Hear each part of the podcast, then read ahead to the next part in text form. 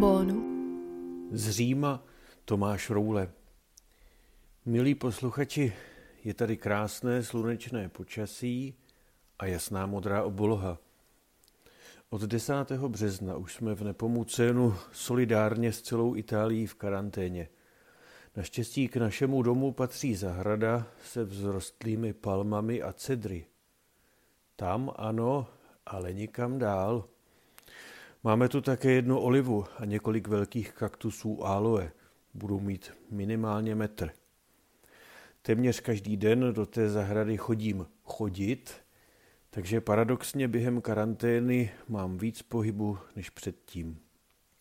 Ale říkám si, jak to snášejí lidé, kteří bydlí v panelácích okolo nás. Protože když vyjdete na ulici, může vás zastavit policista a říci, že se teď ven bohužel nesmí a mohl by vám chtít dát pokutu, pokud nemáte nějaký oprávněný důvod být venku. Nedávno jsem pozoroval z okna jedny starší manžele, kteří si udělali takový chodicí okruh ve svém bytě. Ten okruh vedl přes jejich balkón, na který vedou dvoje dveře. Jedněmi vyšli a druhými zašli. A nechodili spolu, ale měli mezi sebou rozestup. Takže to bylo jako taková ta chaloupka, co předpovídá počasí. Jednou vylezla a zalezla panenka a pak zase panáček. Začátkem května by tato opatření snad měla skončit. Ještě uvidíme. Myslím a modlím se za ty lidi kolem. Jistě to nemá jednoduché. Někteří už několikátý měsíc nedostali plat a nemají jak zaplatit nájem. Z peněz, co mají, nakupují jídlo, jednou se jim podařilo nafasovat základní potraviny od civilní ochrany. Mají také slíbeno něco jako potravinové lístky, příspěvky od státu na živobytí, ale zatím se o nich jenom mluví. Zůstalo jim třeba 10 euro, což není ani třistovky. Tak to mají náročné. Když má někdo nějaký zdravotní problém, který není přímo na zavolání záchranky a zkouší si po telefonu domluvit prohlídku u lékaře, v podstatě mu řeknou, počkejte ještě aspoň do 4. května. Od toho dne by se snad dalo navštěvovat blízké příbuzné, ostatní pohyb jen v nutných případech. V neděli večer se chystá italský premiér Conte oznámit, jakými kroky bude vláda postupovat v takzvané fázi 2. Dá se ale čekat, že bude schopen říci víceméně hlavně to, že až uvidíme, jak se situace vyvíjí dál, rozhodneme se, co potom. A lidé čekají na návrat do takzvaného normálu. Tak to jenom na okraj, abyste měli také nějaké zprávy z téhle části světa. Ale vy jste si tenhle záznam pustili, abyste slyšeli kázání a do toho se taky hned pustíme. Dnes si čteme ze šesté kapitoly skutků a poštolů, které mají celkem 28 kapitol, takže jsme skoro na začátku. Až do středy si z nich budeme číst o svatém Štěpánovi. Jsme zvyklí na Štěpána pamatovat u Vánocích, kdy má svůj svátek. Ale je fakt, že ten jeho příběh dobře zapadá do téhle velikonoční doby. Trochu si toho Štěpána zasadíme do souvislostí. Kristus o Velké noci vstal z mrtvých a narodila se prvotní církev. Jejíž příběh zachycuje evangelista svatý Lukáš právě ve skutcích apoštolů. Sám říká v úvodu, že navazuje na svou první knihu, své evangelium, která končí Ježíšovým viditelným odchodem, vstupem na nebesa a vypráví, co tomu následovalo. Na apoštoly a další učedníky se stoupil duch svatý a oni se začínají měnit. Najednou již nejsou tak bojácní jako předtím. Najednou chápou Ježíšovo učení. Apoštol Petr se ujímá slova a mluví tak, že ho nepoznávají. A na jeho slovo o Ježíšovi pozitivně reagují mnozí. O tom jsme si četli včera na třetí neděli velikonoční. Počet křesťanů narůstá a vznikají první církevní struktury. Je potřeba množství práce, které teď mají rozdělit mezi více lidí a tak vzniká skupina jáhnů. Lukáš o nich říká, že to byli muži plní ducha s velkým D a moudrosti. V této skupině jáhnů vyniká Štěpán. Je to muž plný víry a ducha svatého, obdařený boží milostí, která se projevuje konáním divů a znamení. Boží slovo se šíří, počet učedníků roste a dokonce víru v Ježíše přijímá mnoho kněží z jeruzalemského chrámu. Doslova je řečeno, že se podřizovali víře. Muselo to být něco úžasného být svědkem tohoto prvního dynamického šíření křesťanství. Ovšem brzy toto nadšení naráží na tvrdý odpor některých skupin židů. Ježíšovi protivníci, kteří zařídili, že byl odstraněn, museli zuřit. Domnívali se, že s jeho fyzickou smrtí bude celá záležitost zprovozena ze světa. Pokusili se ututlat jeho vzkříšení a rozšířili mezi lidem vysvětlení, že jeho tělo zmizelo prostě proto, že učedníci Ježíšovi jeho tělo ukradli. Stráže hlídající hrob přesvědčili pomocí pěkné sumy peněz, že budou vypovídat tak, že rozhodující chvíli zaspali. Ve skutečnosti, jak píše Matouš, byli Ježíšovu vystoupení z hrobu přítomni a viděli ho. Strážci byli strachem z něho bez sebe a strnuli jako mrtví, píše Matouš. A teď se postupně objevují Ježíšovi následovníci a už se nikoho a ničeho nebojí. A dokonce mají podobné schopnosti a také výmluvnost jako Ježíš. V tom všem zvláště vyniká právě Jáhen Štěpán. Museli se tehdy proti tomu všichni cítit bezmocní. Jejich argumentace, byť jakkoliv fundovaná, neobstojí. Štěpán totiž nepůsobí pouze svou vlastní silou. Nebyli schopni čelit duchu moudrosti s velkým D, v jehož moci Štěpán mluvil, píše Lukáš.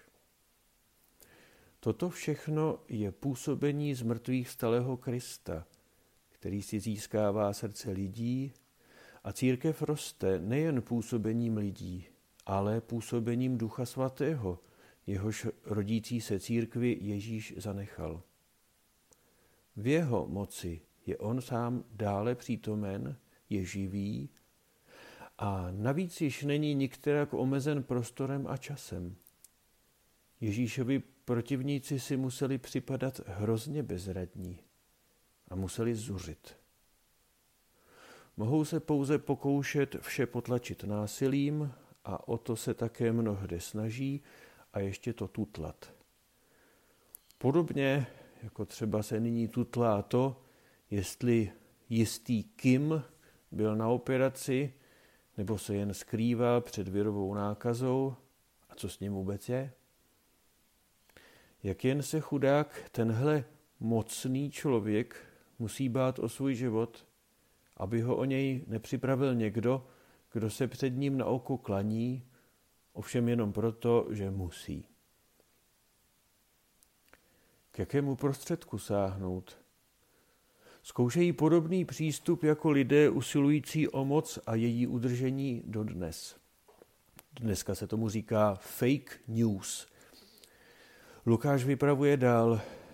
Navedli tedy některé lidi, aby vypovídali, slyšeli jsme ho, jak mluví rouhavé řeči proti Mojžíšovi a proti Bohu. Tím rozbouřili lid, starší a učitele zákona.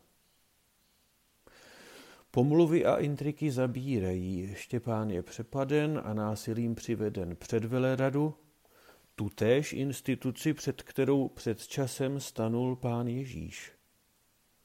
A oni vrší na sebe další lži a pomluvy a překrucují učení křesťanů, kteří údajně napadají vše, co je židovskému národu svaté a nedotknutelné.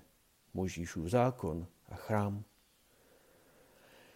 Dnešní úryvek ze skutku apoštolů končí konstatováním, všichni, kdo seděli ve veleradě, upřeně se na něho podívali a viděli, že se jeho tvář podobá tváři anděla. Už tedy není pronásledován Ježíš přímo, ale je pronásledován ve svých následovnících. A on se k ním hlásí, jak to také pozná jeden z následovatelů, zvláště horlivý farizeus Šavel, když s ním prožuje setkání rozhodující cestou do Damašku. Proč mě pronásleduješ? Nedali na radu moudrého Gamaliela, farizeje a učitele zákona, muže váženého u všeho lidu, který se nad jejich nenávistné horlení dokázal povznést a evidentně je převyšoval moudrostí a rozhledem.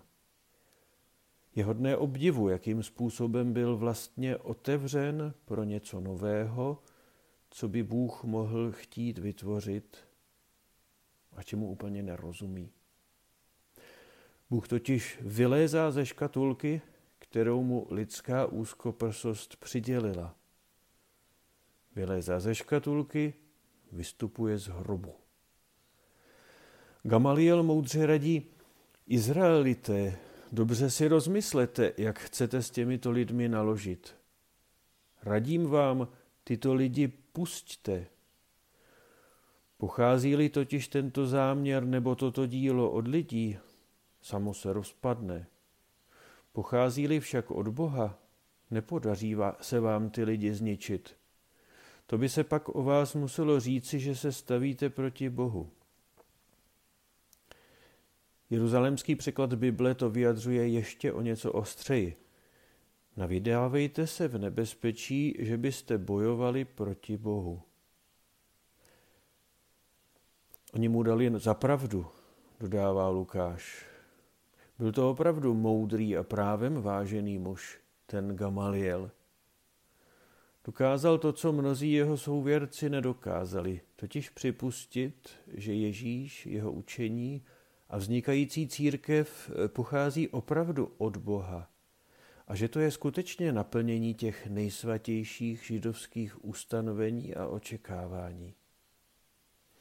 Mimochodem, u něj studoval svatý Pavel, když byl ještě o ním farizejem Šavlem. O Gamalielovi je dokonce zmínka v Talmudu. Píše se tam, když rabi Gamaliel zemřel, úcta k zákonu ustala a čistota a zbožnost zemřela.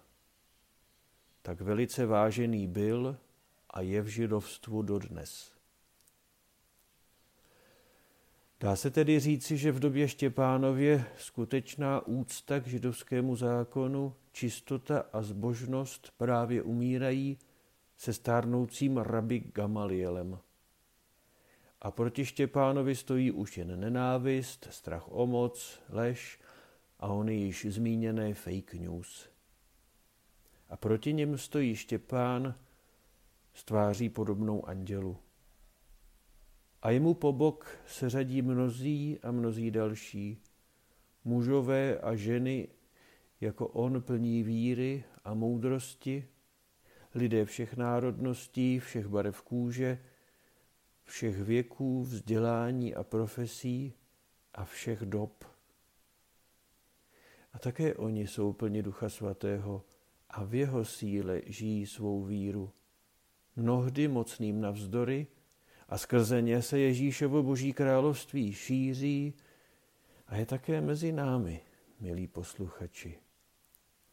I toto naše setkávání se na dálku, neomezené prostorem a časem, se děje v témže proudu jako požehnané působení Štěpána a jeho druhů. Tímto působením ducha si ovšem nemůžeme být jisti automaticky a bez úsilí, bez snahy o vnitřní pravdivost, pokoru a poctivost, jak tomu učil své učedníky pán Ježíš a jak se to snažil svým současníkům předat Štěpán a mnozí další po něm. Kež nám Bůh dopřeje dary své moudrosti a blázně před Bohem, abychom mohli žít z té síly, kterou z mrtvých vstalý Kristus skrze působení svatého ducha rád dává všem, kteří ho o to poprosí. Myslím na vás. Podcast u Ambonu pro vás připravuje Fortna. U Ambonu se střídají Ladislav Herián, Pavel Pola, Josef Prokeš, Petr Glogar, Tomáš Roule a Petr Vacík. Slovo pro každý den najdete na www.fortna.eu, na www.prakjezu.cz a v podcastových aplikacích.